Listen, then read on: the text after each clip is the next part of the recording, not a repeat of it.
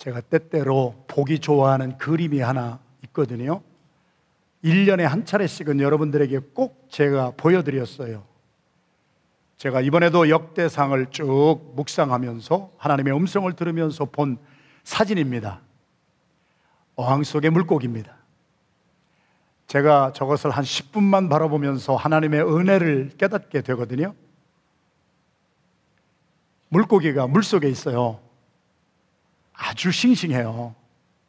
아주 힘이 있고 아주 아름답고 좋아요.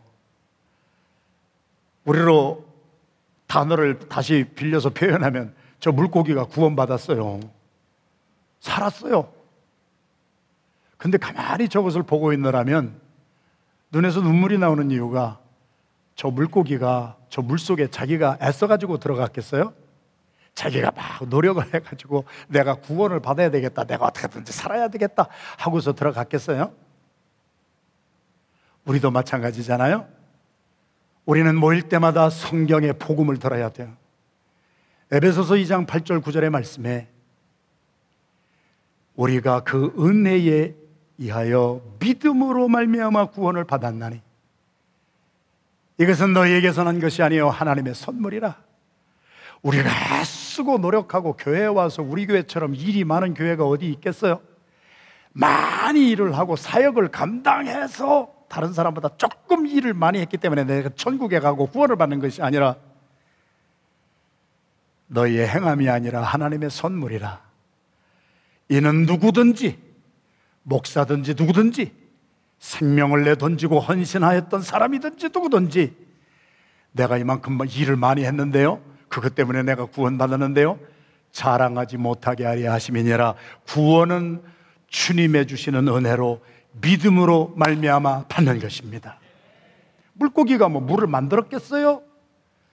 하나님이 물도 만드시고 물고기도 있게 하시고 마찬가지로 하나님이 저와 여러분들이 노력을 해서 막 열심히 해서 은혜를 받는 것은 아니에요. 하나님이 주신 은혜로 구원을 믿음으로 받는 거예요. 그런데 그것을 조금 더 바라보고 있으면 구원을 받은 저 물고기가 물 속에 있어요. 그 위에도 물이 잔뜩 있네요. 그 물의 압력도 있을 것인데 귀찮아하지를 않아요. 그러면서 그 안에서 행복하게 살아요. 하나님은 저와 여러분들이 토브의 삶, 마카리오스의 삶, 정말 복 있는 자의 삶, 행복한 삶을 살기 위하여 우리에게 잘 최고의 적절한 규례와 법도를 주신 거예요. 우리 구원은 믿음으로 말미암아서 얻지만 구원받은 저와 여러분들이 싱싱하고 행복하게 살기 위해서는 물고기가 물 안에서만 살아야 되는 것처럼 오늘 암송반에서 암송을 했잖아요. 고린도후서 5장 17절 그런 중 누구든지 그리스도 예수 안에 있는 자들은 새로운 피조물이라 이전 것은 지나갔으니 보라 새 것이 되었도다. 주 안에서 살아야 돼요. 물고기는 물 안에서만 있어야 계속 행복하게 살아가는 것이지. 아이고, 내가 구원을 받았는데 물이 지긋지긋하다, 이거. 이대로는 내가 못 살겠다. 그래서 물을 떠나보세요. 그러면 죽어요. 믿음으로 말미암아 구원받은 사람은 그리스도 안에서 그리스도의 법도와 그리스도의 내규 가운데서 살아야 돼요.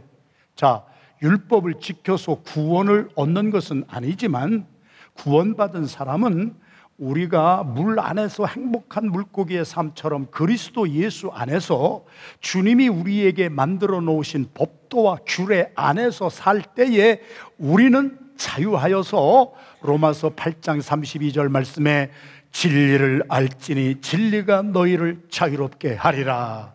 로마서 8장 1절 이하에 있는 말씀은 그런 중 누구든지 그리스도 예수 안에 있는 사람은 그리스도의 법 도 아래 있는 사람은 그리스도의 규례 안에 있는 사람은 결단코 정죄함이 없나니 이는 우리 주 예수 그리스도 안에 있는 생명의 성령의 법이 죄와 사망의 법에서 우리를 자유하게 해방시켜 주셨음이니라. 법을 잘 지켜서 구원 얻는 것이 아니고 은혜에 은하여 믿음으로 구원을 얻었지만 구원받은 사람은 그때부터 주님의 법도 아래에서 법도와 규례를 잘 지키고 살 때 우리는 자유한 거예요. 할렐루야. 오늘 메시지의 제목을 그래서 다 같이 시작. 규례대로 행하면 자신도 공동체도 부활합니다. 오늘 본문의 말씀은 다윗이 하나님의 언약궤를 우리 아비나답의 집에서 옮기는 일을 하고 있어요. 우리가 역대상 시작할 때 제가 성경의 배경을 설명해 드렸잖아요. 사무엘상, 사무엘하, 열왕기상, 열왕기하, 역대상, 역대하 다 역사서인데 다 열왕들의 남왕국 열아홉, 북왕국 열아홉 왕들 쭉쭉쭉쭉 거기가 거기 같고 거기가 거기 같은데 이 역대상하는 왜 무엇이 달라요, 목사님? 역대상하는 에스라가 기록한 것으로 전승에도 나오고 있지만은 바벨론 포로로 끌려가서 70년 동안 지독하게 고생하고 돌아온 백성들이 집에 돌아와 보니까 성전도 다 무너져 버렸어요. 다 회파됐어요. 그러나 그들이 아는 것이 하나 있어요. 우리가 왜 포로로 끌려갔느냐? 우리가 하나님을 믿는 백성이고 구원받은 백성인데 하나님의 규례대로 살지를 못했잖아. 하나님 중심대로 살지 못했잖아. 그 값을 우리가 70년 동안 치렀잖아. 죄는 값을 치러야 돼. 우리가 이 죄의 문제를 경홀히 여기면은요, 우리의 인생 전체가 포로로 살아요. 갇혀서 살아요. 시기와 질투의 감옥에, 재물의 감옥에, 분노의 감옥에. 그래서 한평생을 사는데 분노로 살아가는 사람도 있고, 상처로 살아가는 사람들이 얼마나 많아요. 포로에서 돌아온 사람들은 아는 게 하나가 있어요. 우리가 또 잘못 범하지 말자. 그래서 에스라가 역대상 역대하는 기록한 것이 바벨론 포로에서 돌아와서 우리의 무너진 가정을 어떻게 하면 세울 수가 있겠나? 우리의 무너진 삶을 또 다시 옛날처럼 죄를 져가지고 70년이면 여러분 3대입니다. 아빠 한 사람이 잘못해서 죄를 지으면 아빠의 죄가 아빠로서 끝나는 것이 아니라 3대가 흘러갔단 말이에요. 교회에서 지도자가 죄를 지으면 지도자 한 사람의 죄 때문에 회사면은 사장 한 사람의 죄 때문에 나라면은 대통령 한 사람의 잘못하는 것 때문에 적어도 3대가 죄 없는 사람들 다 끌려가 가지고 이렇게 살 수가 있다는 거예요. 그래서 역대상 역대하에서는 우리가 역대상 17장에 에스라가 기록을 해 놓았습니다만 다윗에게 언약한 하나님의 언약으로 말미암아 하나님이 유다 지파를 택하셨고 그 중에서도 다윗의 왕조를 하나님이 세우셔서 다윗을 중심으로 이 나라가 회복될 것이다. 그것이 옛날부터 있었지만 마이동풍이었지요. 돌아온 백성들에게 역대상 족보를 다 하면서 우리가 살 길은 이제 하나님 중심으로 돌아가는 것밖에는 없습니다. 그래서 하나님 중심으로 사는 것의 상징이 하나님의 언약궤였거든요. 그 하나님의 언약궤는 성막에 있었거든요. 성막을 한번 보시겠습니다. 성막을 보시면 막 눈물이 나지 않을 수 없는 거예요. 자, 이 성막 주변에 지금 300만 명의 구원받은 이스라엘 백성들 애굽에서 430년 동안 종로로 타다가 고린도전서 10장 1절 그들이 모세와 더불어 홍해 바다를 건널 때에 세례를 받았다. 그래서 구원받았단 말이에요. 구원받은 백성들이 광야에서 힘든 삶을 살았지만 하나님은 저들을 행복하게 살게 하기 위해서 저들의 삶의 중심이 하나님의 성막이 되게 하거라. 그래서 성막을 항상 중심에 두었어요. 그 성막은 조금 주민에서 볼까요? 아니, 옛날 거 한번 다시 보십시다. 그 성막을 다시 보면은요. 자, 이스라엘 300만 명이 다 질서 정연하게 하나님은 질서의 하나님이에요. 할렐루야.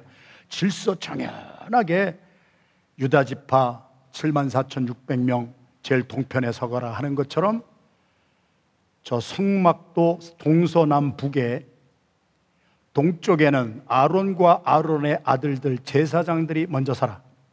서쪽에는 레위 지파의 세 아들 중에 제일 장남이 서가라. 레위 지파에는 세 아들이 있었는데 레위 지파 세 아들 장남, 차남, 삼남 시작. 레위 지파 세 아들의 이름을 하세요 했는데 못 하신 분들은 오늘 예배 끝나고 나가시면서 다 등록하세요.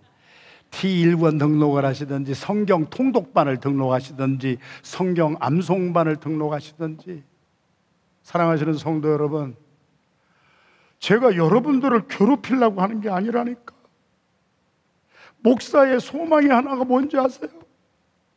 여러분들의 삶이 하나님 중심으로 살지 아니하면 하나님 말씀이 여러분의 삶의 중심이 되지 아니하면 여러분의 삶이 여러분의 가정이 여러분의 사업이 여러분의 자녀들이 겉으로 번지를 한 것 같아도 여러분 오래가지를 절대 못하기 때문에 이스라엘 백성들이 70년 동안 고통을 겪은 후에 우리 민족이 다시 살 길은 무엇이냐?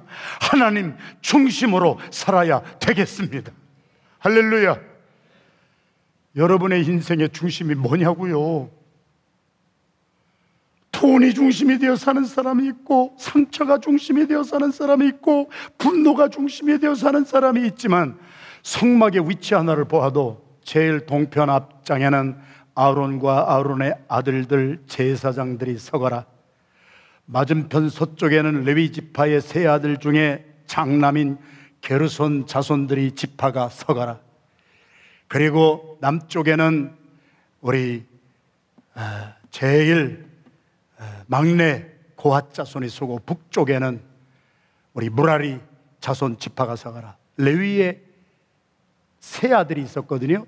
그 세 아들을 통하여서 역대상에 민수기서부터 해서 족보가 쭉 나오는 거예요. 역대기에도 여러분들이 역대기 읽다가 뭘 이렇게 족보가 길으냐, 누가 뭐 어쩌고 어쩌고 에, 넘어가고 넘어가고 하는데 족보가 주는 메시지가 있는 거예요. 게르손, 고핫, 무라리, 레위의 세 아들을 통하여서 동서, 아, 서남북을 딱 맡기고 아론이 제사장과 앞에서 끌어갑니다. 주민에서 보면은 성막이 포타블이에요. 이동식이에요. 그래서 하나님이 불기둥과 구름기둥으로 하나님의 임재에 따라서 옮기실 때마다 그것을 해체를 해가지고 다 다시 쌓아가지고 옮겨가는 거예요. 옮겨가는 데 규례가 있는 거예요. 하나님의 백성의 규례가 있는 거예요. 아까 어항을 한 물고기를 봤습니다. 한번 다시 볼까요?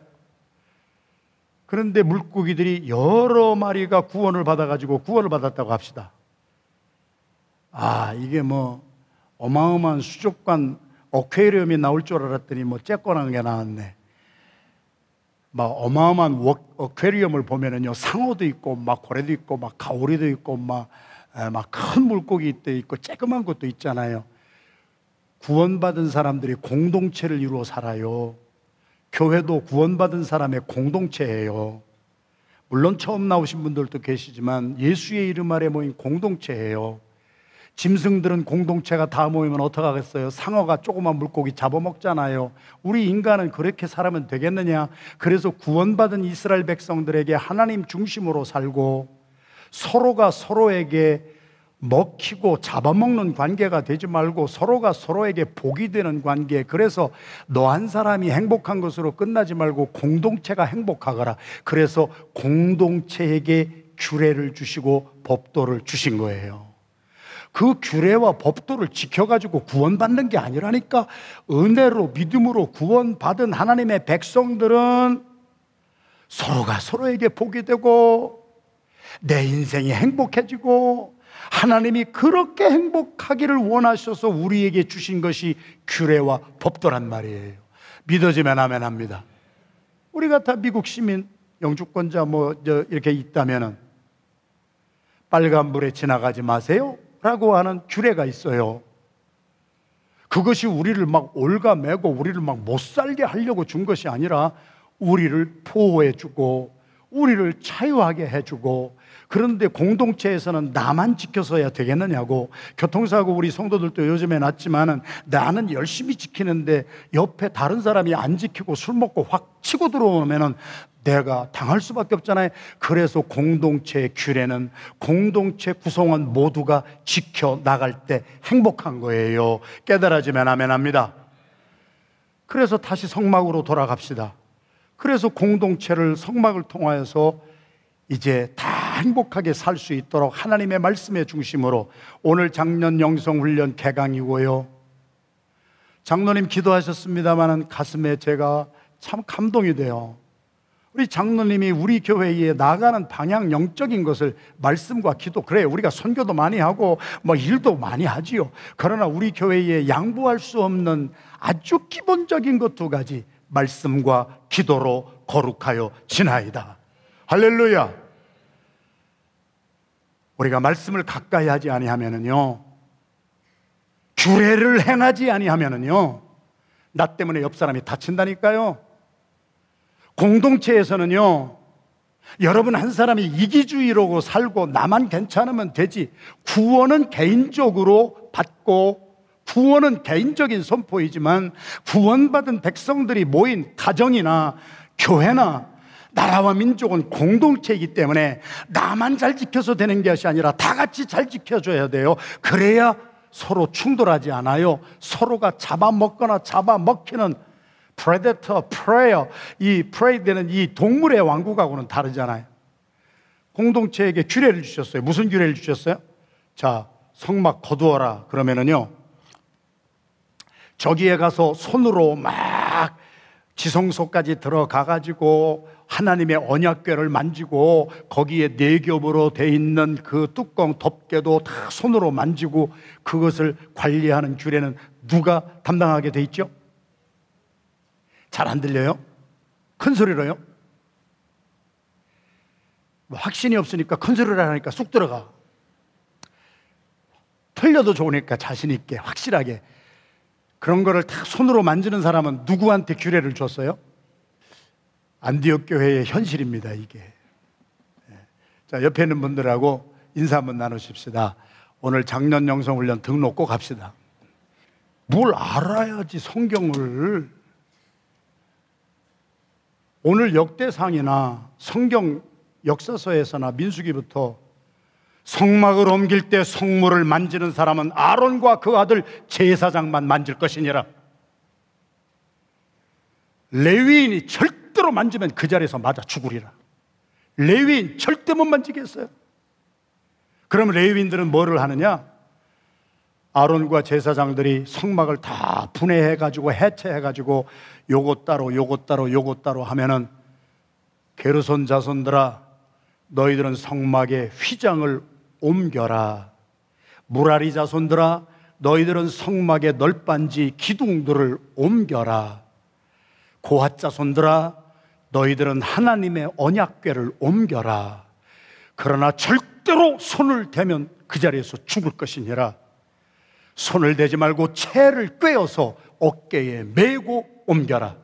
성막을 해체하고 나중에 가서 성막을 조립하고 이동할 때마다 그것을 만지고 옮, 어, 옮길 수 있도록 해체하고 조립하는 사람들은 아론과 그 아들 제사장만이 허락을 받은 거예요. 레위의 세 아들들은 아들 지파별로 너희들은 제사장들이 다 모아놓으면은 손으로 절대 만지지 마. 체에 꿰어서 어깨에 매. 모라리 자손들 너희들은 요것만 어깨에 메고 옮겨. 고아 자손들 너희들은 성전에 언약궤 잘 아론과 제사장들이 정리해 놓으면은 손에 만지면 안 돼. 너희들 죽어. 어깨에 매. 무라리 자손들아, 너희들은 요건 요건 요것을 잘 아론과 제사장들이 손으로 만져서 정리해 놓으면은 너희들은 손을 대면 안 돼. 채 꿰서 어깨에 메고 옮겨라. 새로운 장소에 옮기면은 갖다 놓으면은 아론과 그 아들들 제사장들이 또 손으로 만져서 다 그것을 조립해서 또 세워 놓으리라. 하나님은 질서의 하나님이에요. 여러분이 선포되는 말씀에 은혜가 되고 깨달아지면은 아멘으로 받으세요. 하나님은 질서의 하나님이에요. 하나님은 무질서의 하나님이 아니에요. 아무나 되든지 말든지 아무나 가서 만지고 아무나 가서 안 하는 게 아니에요. 여러분의 가정이 그렇잖아요. 여러분의 가정이 제대로 행복한 가정이면 가정에도 내규가 있어요. 저도 어렸을 때부터 내규의 1번이 뭐였느냐? 밥은 여러 곳에서 먹어도 잠은 집에서만 자라. 그러니까 8시 전에는 들어와라. 그게 내규예요. 행복한 가정도 소위 말하는 명문 가정은요, 내규가 있어요. 공동체가 서로 지켜줘야 모두가 행복한 것이 내규예요. 그 내규를 지켜서 구원을 받는 게 아니에요. 구원받은 하나님의 백성들은 하나님 품 안에서 그리스도 안에서 세상 사람들하고 아무렇게나 살고 내 맘대로 사는 것이 아니라 하나님의 법도대로 말씀대로 살 때에 우리는 자유하고 우리는 행복한 거예요. 할렐루야. 그것을 어기는 순간 행복이 깨져요. 아들이 밤에 집에 안 들어오네. 내규를 깨트려 버렸네. 엄마, 아빠가 잠 못 자는 거야. 엄마가 개, 개 모임에 가가지고 밥을 안 해주네. 그래서 아빠가 신경질이 났네. 엄마가 기능을 안 하는 거예요. 규례라고 하는 것의 생명은 보면은요, 질서예요. 그리고 두 번째는 계급이 아니라 펑션이에요. 교회는 계급이 아니에요. 목사는 목사가 해야 될 기능이 있어요. 목사가 부엌에 들어가서 뭐 음식은 못 만들어도 목사가 생명 걸고 말씀과 기도에 전념해서 살아계신 하나님의 말씀을 먹여야 그게 목사의 본분이고 기능이에요. 그게 규례예요. 하나님의 공동체에 하나님이 주신 법도예요. 믿어지면 아멘합니다. 장로님들은 장로님들이 계급이 높은 것이 아니라 장로님들에 대한 규례가 있어요. 공동체에 내규가 있어요. 장로님들이 그거를 안 지켜주면 교회 전체가 고통을 당하는 거예요. 권사님에 대한 규례가 있어요. 내규가 있어요. 그거 지켜서 구원받는다는 게 아니라 이미 구원받아서 하나님의 나라의 공동체, 교회의 공동체, 가정의 공동체가 됐으면 다 지켜줘야 돼요. 이해가 되신 분은 아멘 합니다. 다윗이 그 규례 두 가지를 깨뜨려 버렸어요. 자, 아까 말씀드린 대로 오늘 메시지 짧게 합니다.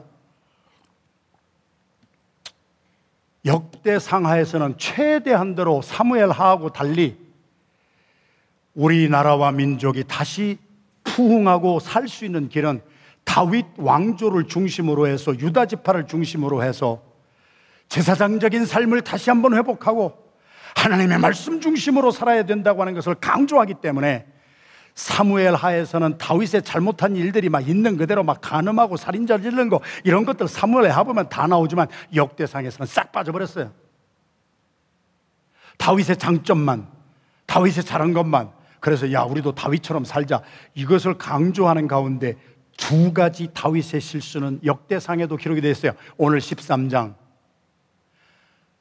하나님의 언약궤를 옮기다가 실수했고 역대상 20장 하나님이 그렇게 하지 말라고 하는 자기의 군사력을 과시하기 위해서 요압 장군이 와서 아무리 말리고 옆에서 참모진이 아무리 말려도 듣지를 아니하고 내가 병력이 이만하니 내가 대단하구나 자기를 자랑한 거 두 가지 실수했어요. 뭐 우리가 다 잘 알지만 다윗이 살인도 하고 간음도 한 사람이지만 성경 66권 가운데 하나님이 직접 말씀하시기를 내 마음에 가장 합한 사람이다. A man after God's own heart. 쏙 드는 사람이라고 인정받은 사람은 다윗밖에 없어요. 우리도 간음해야 돼요? 살인해야 돼요? 실수하고 죄질러야 돼요? 아니에요. 그것 때문이 아니라 다윗도 우리처럼 똑같이 실수하고 잘못을 했는데요. 다윗은 어떤 곳에서 어떤 실수를 했어도요. 그것을 깨닫는 순간 즉시로 하나님 앞에 나와 통곡하고 하나님 앞에 나와 죄를 회개하고 하나님 앞에 내가 사람에게 죄를 지은 것이 아니라 하나님의 규례와 법도를 세상의 나라의 리더라고 하는 나부터 지키지 못했나이다. 주여 내가 죄인으로서이다. 하나님의 마음에 쏙 드는 이유는 언제 어디서 무슨 죄를 저질렀어도 목사인 저도 40년 동안 주의 종으로 살면서 부지부식간에 죄를 지을 때도 있더란 말이에요. 누구나 실수는 있을 수가 있지만 그것을 깨닫는 순간 내가 하나님 앞에 범죄하였나이다. 회개할 줄 모르는 심령을 성경은 양심이 화인을 맞은 사람이다. 우리 한대옥 교회 양심 화인 맞은 분이 한 분도 없게 되기를 주님의 이름으로 축원합니다. 저도 모르지만 이번에 계속 되는 주제가 뭐예요? 망령된 사람이 있다는 거예요. 에서처럼 망령된 사람이 되지 말아라. 에서가 망령이 들었다고 하는 것은 영이 죽었다는 얘기예요. 망령이라고 하는 것은 영이 망했다는 거예요. 하나님인 영이세요. 영이신 하나님의 주시는 말씀을 농담처럼 여기고 사는 거예요. 하나님의 말씀 중심으로 살지 않는 거예요. 내가 육신은 교회당에 나와서 앉아 있는지는 모르지만 하나님의 말씀하고 아무 관계없이 내 멋대로 살아간다면 에서처럼 망령된 영이 죽은 사람이 되지 말고 망령된 사람의 특징은 뭐냐? 잘못을 알고도 회개하지를 못하는 거예요. 여러분, 내가 잘못한 것을 회개할 줄 아는 사람이 복된 사람이에요. 회개는 회복을 불러오기 때문에 축복이에요. 할렐루야. 다윗은 오늘 13장에서 성막 들어가 가지고 하나님의 언약궤를 자기 다윗성으로 옮기는 과정에 아비나답의 집에 있던 언약궤를 가지고 오면서 실수를 두 가지 합니다.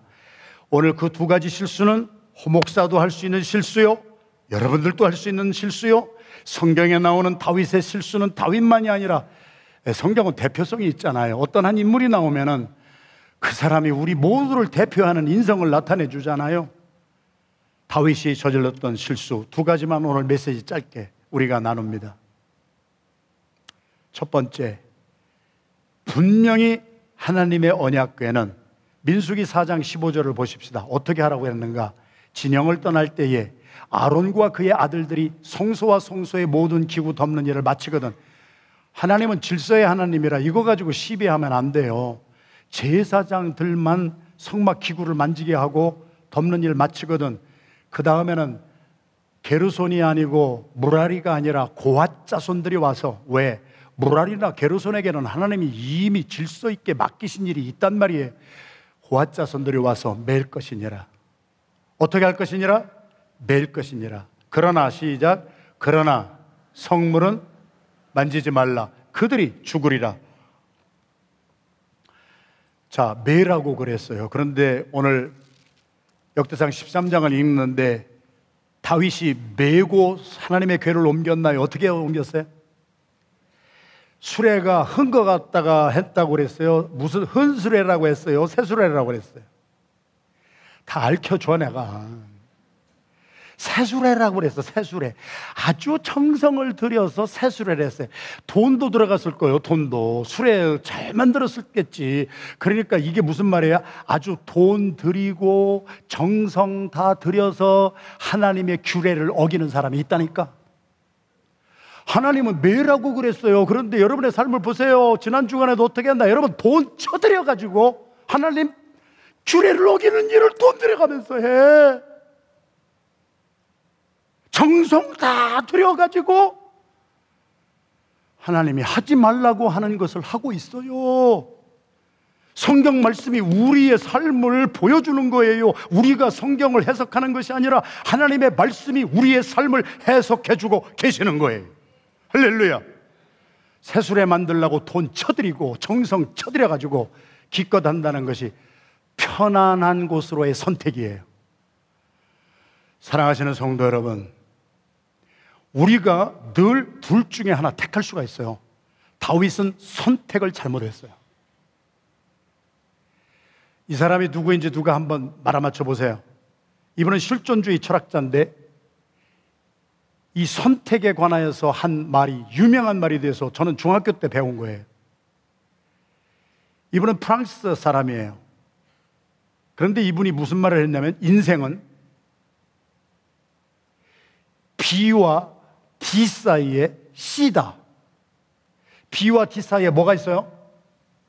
R이 있는 거 아니잖아요. 아 참. A, B, C 한번 할까요? 자, B와 D 사이에는 뭐가 있어요? C가 있어요. 아주 쉬운 말을 했어요. 이분이 누구죠? 실존주의 철학자 사르트르입니다. 사르트르라고 하는 프랑스 사람이요. 이 말을 해서 유명한 명언록에 기록이 되어 있는데요. 이 말은 무슨 말이에요? 살아나는 것과 죽는 그 갈림길이 뭐냐? 내가 선택하는 것에 달렸다.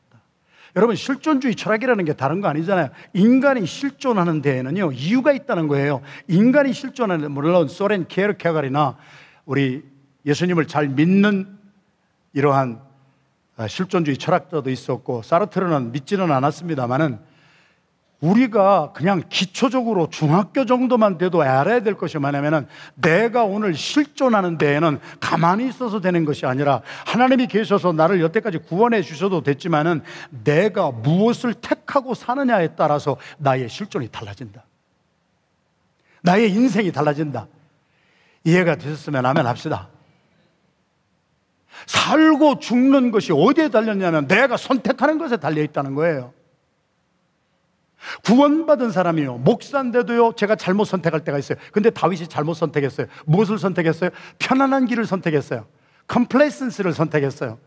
아이고, 메고가 돈 들여, 시간 들여, 정성 들여 가지고 하나님의 규례를 어기는데 시간 들이는 사람 얼마나 많은 줄 아세요? 정성 들이면서 돈 싸질머지고 가서 쳐 드리면서 하나님 싫어하시는 일을 우리가 얼마나 하고 사느냐.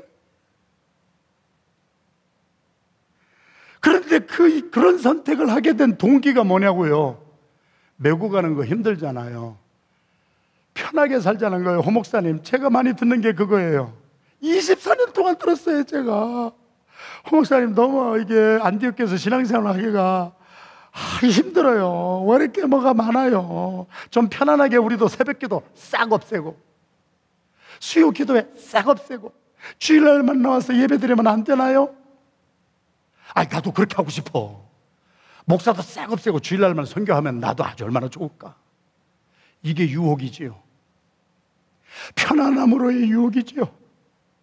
그러나 여러분의 삶을 보세요. 여러분의 오늘 실존이 여기에까지 어떻게 오셨어요? 여러분이 등 따스고 배부르고 먹고 놀면서 여러분들이 직장에 취직하게 됐어요? 여러분들이 어떻게 여기까지 오셨냐고요? 하나님의 은혜가 있었지만 구원을 받았지만 그래도 내 몫을 내가 규례를 담당할 거 열심히 해서 내가 어떤 것을 선택했느냐? 사실은 장볼 사르트르가 우리가 살고 죽는 것을 결정짓는 것은 내가 무엇을 선택하느냐에 달려있다고 하는 것은 벌써 구약의 신명기 30장 15절에 사르트르를 붙잡고 내가 가르쳐 주고 싶은 말씀이라.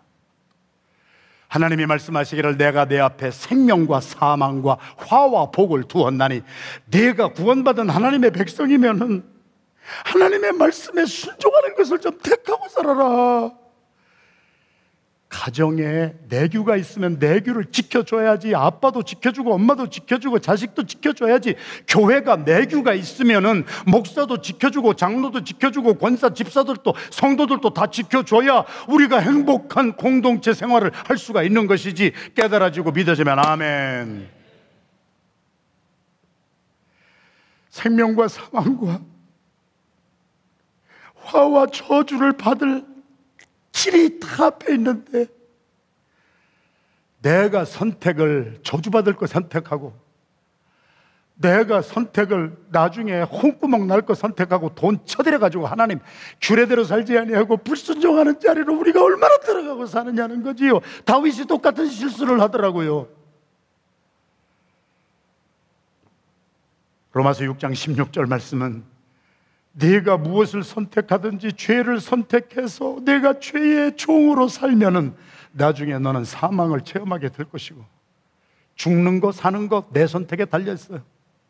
그러나 어떤 사람은 자기 육신대로 자기 멋대로 살지 아니하고 하나님에게 말씀의 규례에 순종하여서 내가 하나님의 백성이 되었는데 구원받아서 그리스도인이 됐는데 이제는 주님의 말씀에 순종하고 살아야지. 그래서 순종함으로 의에 이르러 생명에 이르는 사람이 있느니라. 죽음과 사망은 선택이에요. 저와 여러분이 오늘 그래도 이 예배 자리에 나오게 된 것은요 여러분들이 주님을 선택하고 주님의 말씀에 순종해서 여기에 나온 줄로 믿습니다. 할렐루야. 하나님 중심으로 살지 아니하면 나라도 소망이 없어요. 개인의 삶도 하나님 중심으로 살지 아니하고 말씀 중심으로 살지 아니하면 여러분의 인생이 지금 반짝 좋은 것 같아도 욥이 망하는데요. 이틀 안 걸렸어요. 하루 걸렸어요. 동방의 의인이요. 그렇게 재산이 많던 사람이 망하는 데는 하루 걸리는 거예요. 인생은 쌓는 데는 60년 70년 걸리는데요. 무너지는 것은 순간이에요. 하나님 중심으로 살지 아니하면 우리의 삶에 소망이 없어요. 로마서 8장 13절. 그래서 매일매일의 삶 속에서 정욕대로 살고 육신의 정욕대로 선택하고 사는 사람은 반드시 죽을 것이니라 그러나 하나님의 성령의 능력을 힘입어 너의 육신에서 막 샘솟도 솟아나오는 정욕의 육신의 행실을 내가 너 자신을 쳐서 복종시키며 죽이면 너는 살아나리라. 오늘 우리가 다윗이 걸어갔던 그 길이 우리의 길 아니에요. 생각을 해보세요. 제가 목사예요. 목사가 오매불망. 아, 이거 정말 사역하기 힘들어 죽겠네 정말 이거 어떻게 좀 편안한 길 없을까? 그래서 돈 쳐들여 가지고 새술에 만들어 가지고 그러면 나는 편하겠지. 그런데 거기에 누가 죽느냐? 우사가 죽어요. 우사는 고아자손이 아니에요. 우사는 무라리 자손이에요. 우사는 거기에 있으면 안 될 사람이라고요. 그런데 이것이 다윗이 두 번째 저질른 실수였어요. 역대상 13장 11절 12절 말씀을 보면은 아, 우사가 막 죽네. 한글 성경에는 잘 안 나타나요. 영어 성경에만 봐도 우사가 왜 하나님의 언약궤를 붙잡았냐면은 소가 가다가 헛발질 했어요.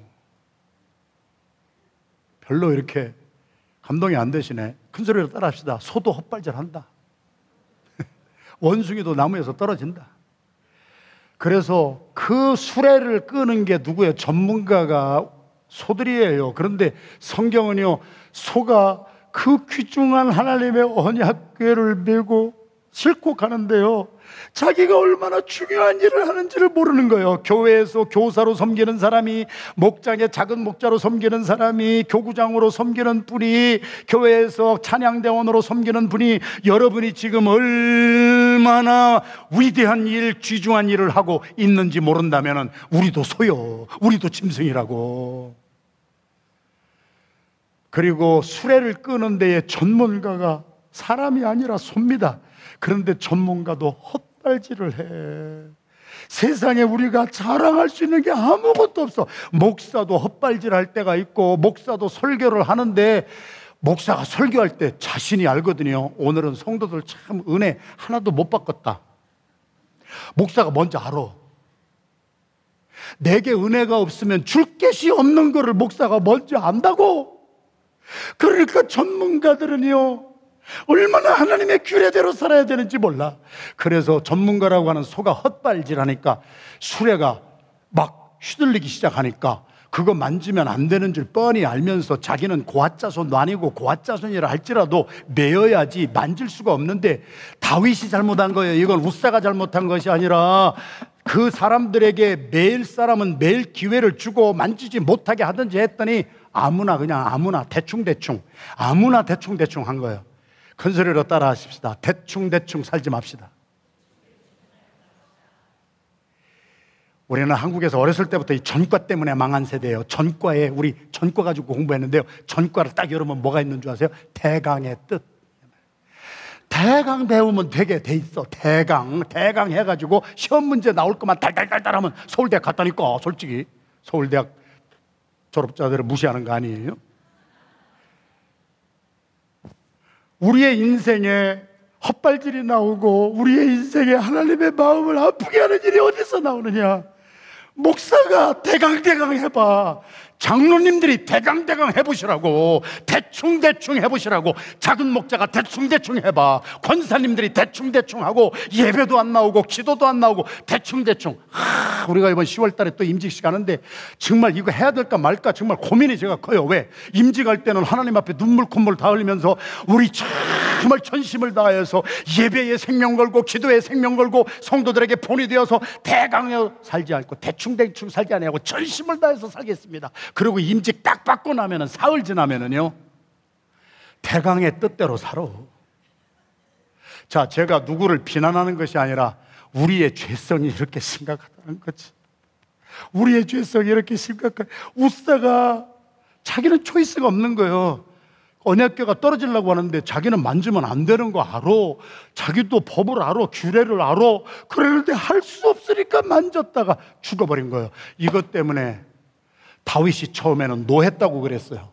두 번째 다윗은 하나님을 두려워해서 하나님의 언약궤 옮기는 걸 포기하고 오벳에돔의 집에다가 탁 맡겨버렸어요. 그랬더니 오벳에돔은 하나님의 언약궤를 맡을 마음이 있었어요, 없었어요? 대답이라도 좀 시원하게 하세요. 있었어요, 없었어요? 없었는데 그냥 아닌 밤중에 그냥 누가 와서 하나님의 언약궤 탁 그냥 놓고 갔어요. 그날로부터 오벳 에돔의 집에는 축복이 쏟아지기 시작하는데 요즘 말로 대박이 터지는 거라. 오벳 에돔뿐만이 아니라 성경에 보면 그 집에 있는 모든 소유, 모든 것에 하나님이 복을 주시는데 왜 그랬을까요? 자기가 의도적으로 하지는 않았지만 어떤 사람이 포기한 것으로 말미암아 하나님 중심으로 사는 말씀이 거기 들어가고 하나님의 언약궤가 들어갔더니 하나님이 임재하시는 곳에 하나님은 축복을 부어 주시더라. 구레네 사람 시몬이 십자가 지고 가는 예수님 이때 옆에 있다가 자기는 십자가 질 마음도 없어 마음도 없는데 그냥 얼떨결에 야 져라. 저 예수가 힘이 빠졌구나. 네가 져라. 그래서 억지로 십자가를 지고 갔더니 그가 축복을 받는데 그 자손까지 축복을 받아서 성경에는 그의 두 아들 알렉산더와 루포라고 하는 믿음의 야, 귀한 사람이 나오는 명문 가문이 되었더라. 내가 잘해서 사업 잘 되는 게 아니라니까요, 여러분. 그렇다고 여러분들 막 사업하는데 게으르라고 하는 건 아니잖아요. 내가 열심히만 해서 되는 것이 아니라 우리 믿는 사람들의 중심은 하나님 중심, 말씀 중심, 주님이 우리에게 주신 귤의 중심으로 살면 자유되고 평안하고 행복할 줄로 믿습니다. 선택 잘못했고요. 두 번째는 다윗이 뻔히 알면서 저는 이해가 가요. 성경을 읽으면서 이런 조그만 교회 목회하는 이런 목사도 세상에 복잡해서 못 살가는데 다윗은 한 나라를 다스리는데 얼마나 복잡했을까? 그러니까 우사라고 하는 사람이 하나님의 언약궤 겉에 곁에 가면 안 돼. 너는 거기 가면 안 돼. 이쪽으로 가고 고아 자손들이 와부터 다 이걸 해주지 아니하고 대강 대강 대충 대충 결정을 하지 못하고 머뭇머뭇 했어요. 우리 청년들을 보니까 한국의 대표적인 우리 트렌드를 이끌어가는 교수가 한 분 있는데 그분의 별명이 내가 보니까 책을 보니까 난도 쌤이 돼. 난도 선생님. 어른들은 쌤이 뭔, 쌤이, 엉클 쌤이 아니에요. 한국 아이들은 선생님을 쌤이라고 불러요. 선생님, 선생님 하기가 너무 힘들고, 시간 걸리고, 복잡하니까 선생님, 선생님을 빨리 하니까 쌤, 쌤 되는 거야, 그냥. 네, 한국의 젊은 청년들에게 최고의 인기 있는 쌤이, 선생님이 난도 쌤이에요. 김난도 교수. 서울대학교 김난도 교수가 매년 펴내는 책이 뭐냐면은 코리아 트렌드예요. 서울대학교 교수인데요. 소비 분석 전문가예요. 그분이 쓴 책을 제가 봤어요. 트렌드 2016, 2017 이런 걸 책을 읽어봤더니 난도쌤이라고 하는 분이 그 책에 뭐라고 기록을 했냐면은 한국의 요즘의 모든 사람들의 소비 트렌드는 햄릿 증후군입니다. 자, 햄릿 증후군이 뭘까요? 여기 청년들 좀 대답을 해요. 햄릿 증후, 햄릿이, 햄릿이 뭐예요? 참 누구요? 셰익스피어에 나오는 햄릿이죠. 햄릿이 유명한 말은 뭐예요?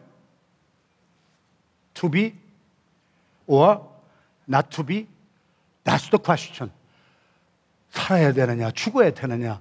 그래서 햄릿 이 신드롬은요, 결정 장애를 말하는 거예요. 뭐를 결정을 못 해요. 대한민국의 젊은이들이 뭐를 결정을 못 하더라는 거예요. 햄릿 증후군이 있어서 물건을 사는데 여러분이 식당에 가서 한번 해보세요. 저도 많이 해요. 식당에 가서 10명이 밥 먹으러 갔는데요. 메뉴를 딱 갖다 주잖아요. 그러면은 그냥 나는 육개장 하는 사람이 있어요. 그 옆에 있는 사람은 나는 갈비탕 하는 사람이 있어요. 다른 사람 다 결정할 때까지 절 결정을 못 해. 육개장이 맛있을까? 아니면 이게 갈비탕이 맛있을까?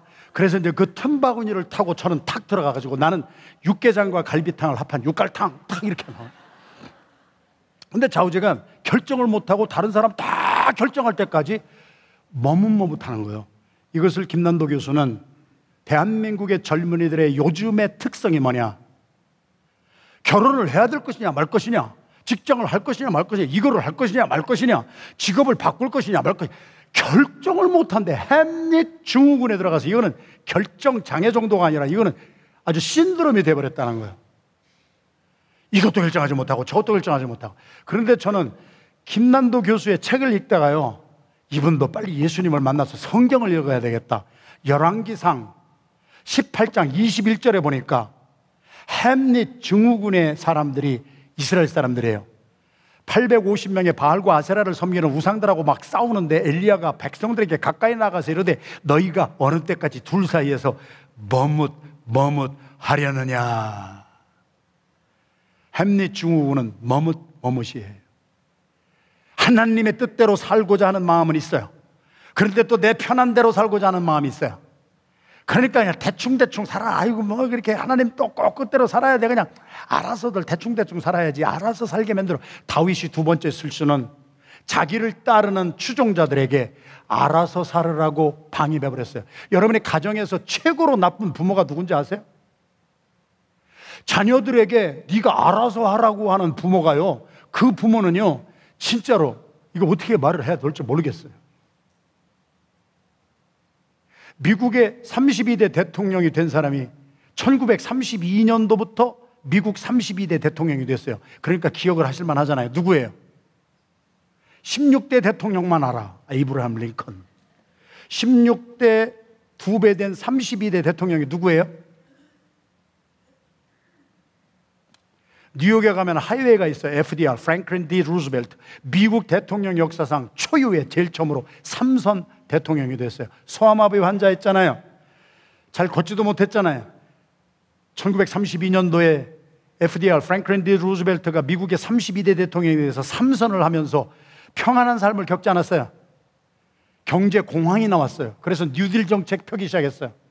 그 다음에 세계 2차 대전이 왔어요. 죽을 노릇입니다, 이게. 그런데 이 FDR이 말한 것이 뭐예요? 세상에 세 종류의 리더가 있습니다. 첫째 종류는 하나님의 뜻대로 좋은 결정을 하는 리더. 제가 그 책을 읽다가 이런 말은 나도 할 수 있다 그랬어요.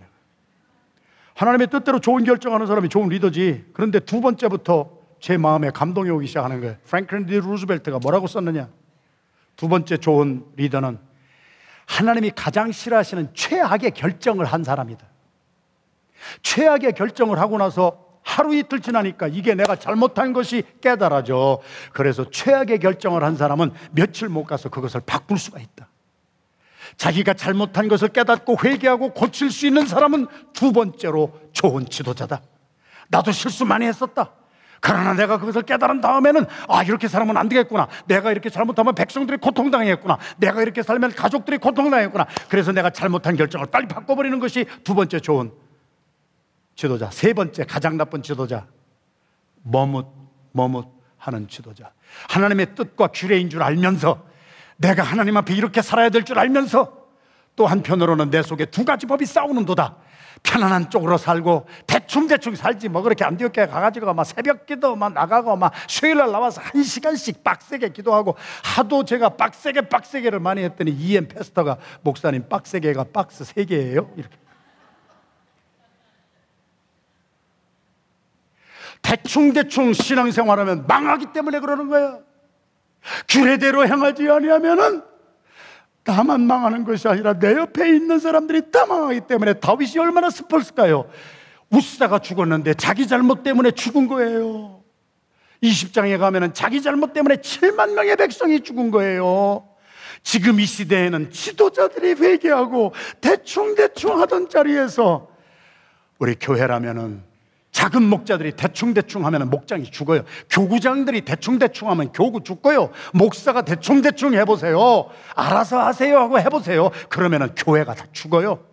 하나님의 교회를 우리는 살려야 돼요.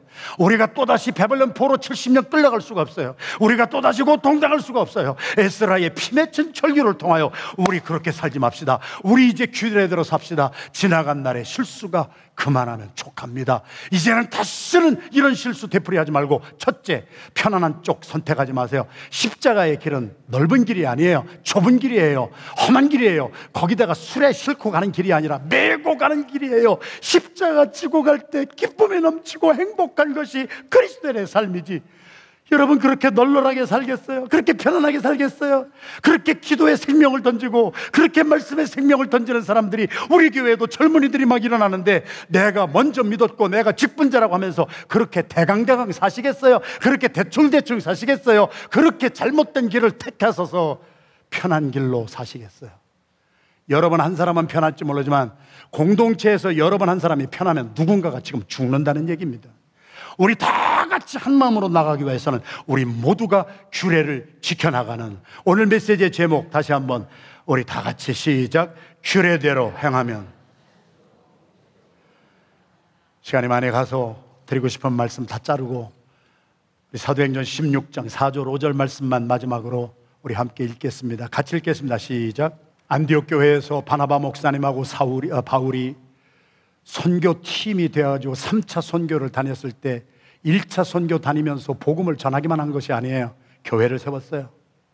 2차 선교 때에도 세운 교회에 가서 그 교회를 든든히 했어요. 여러 성으로 다녀가면서 예루살렘에 있는 사도와 장로들이 작정한 규례, 공동체에 주신 내규, 그것을 그들에게 주어 다시 말씀드려요.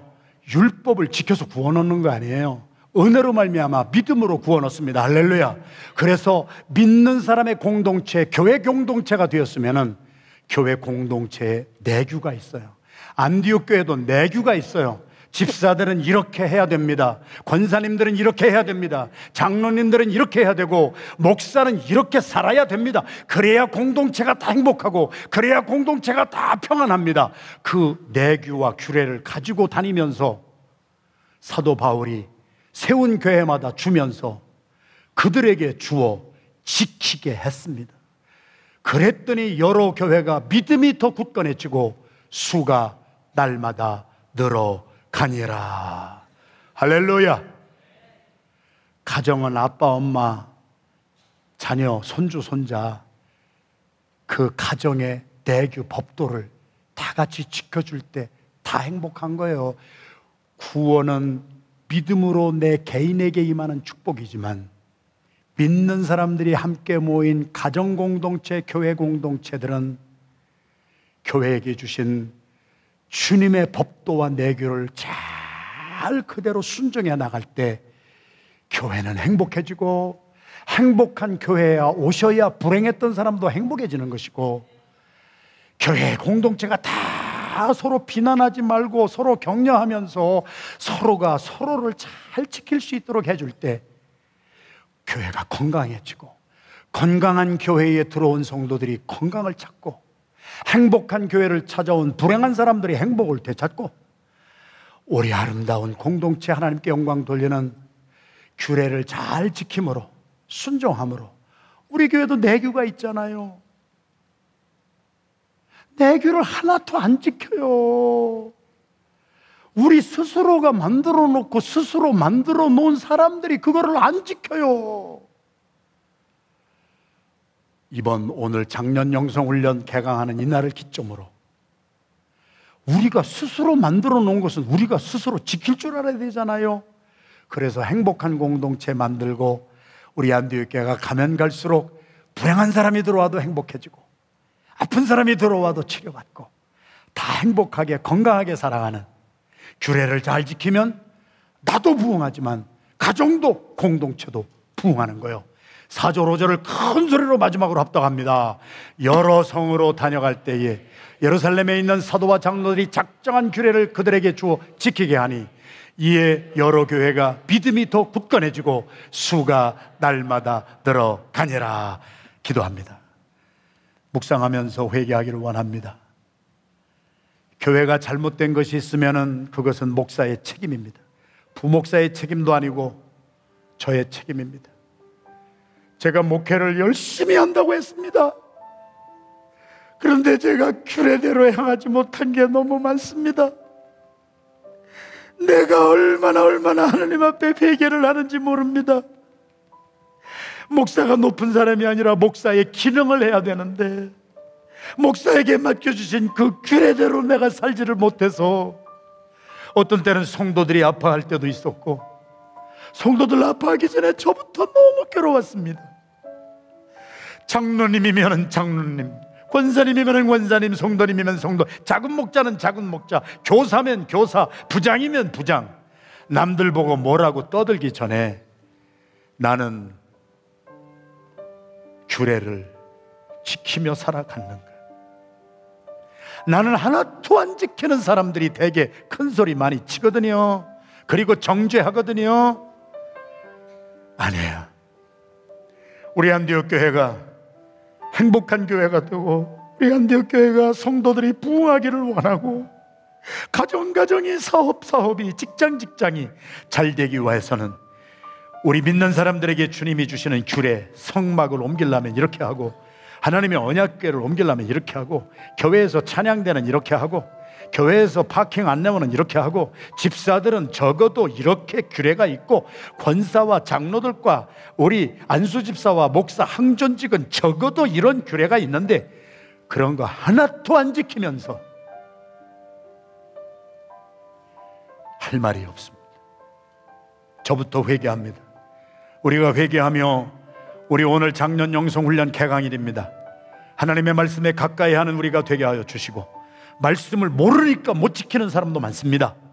말씀을 잘 알고 하나님을 잘 아는 하나님을 경외하고 하나님을 잘 아는 지식이 우리 지혜의 근본이라고도 했는데 오늘 다 등록하고 하나님의 말씀 규례대로 잘 살아가는 내 자신이 되게 함으로 나 때문에 우리 가정, 나 때문에 우리 교회, 나 때문에 우리 목장, 나 때문에 우리 교회가 부흥하는 축복이 임하게 하여 주시옵소서.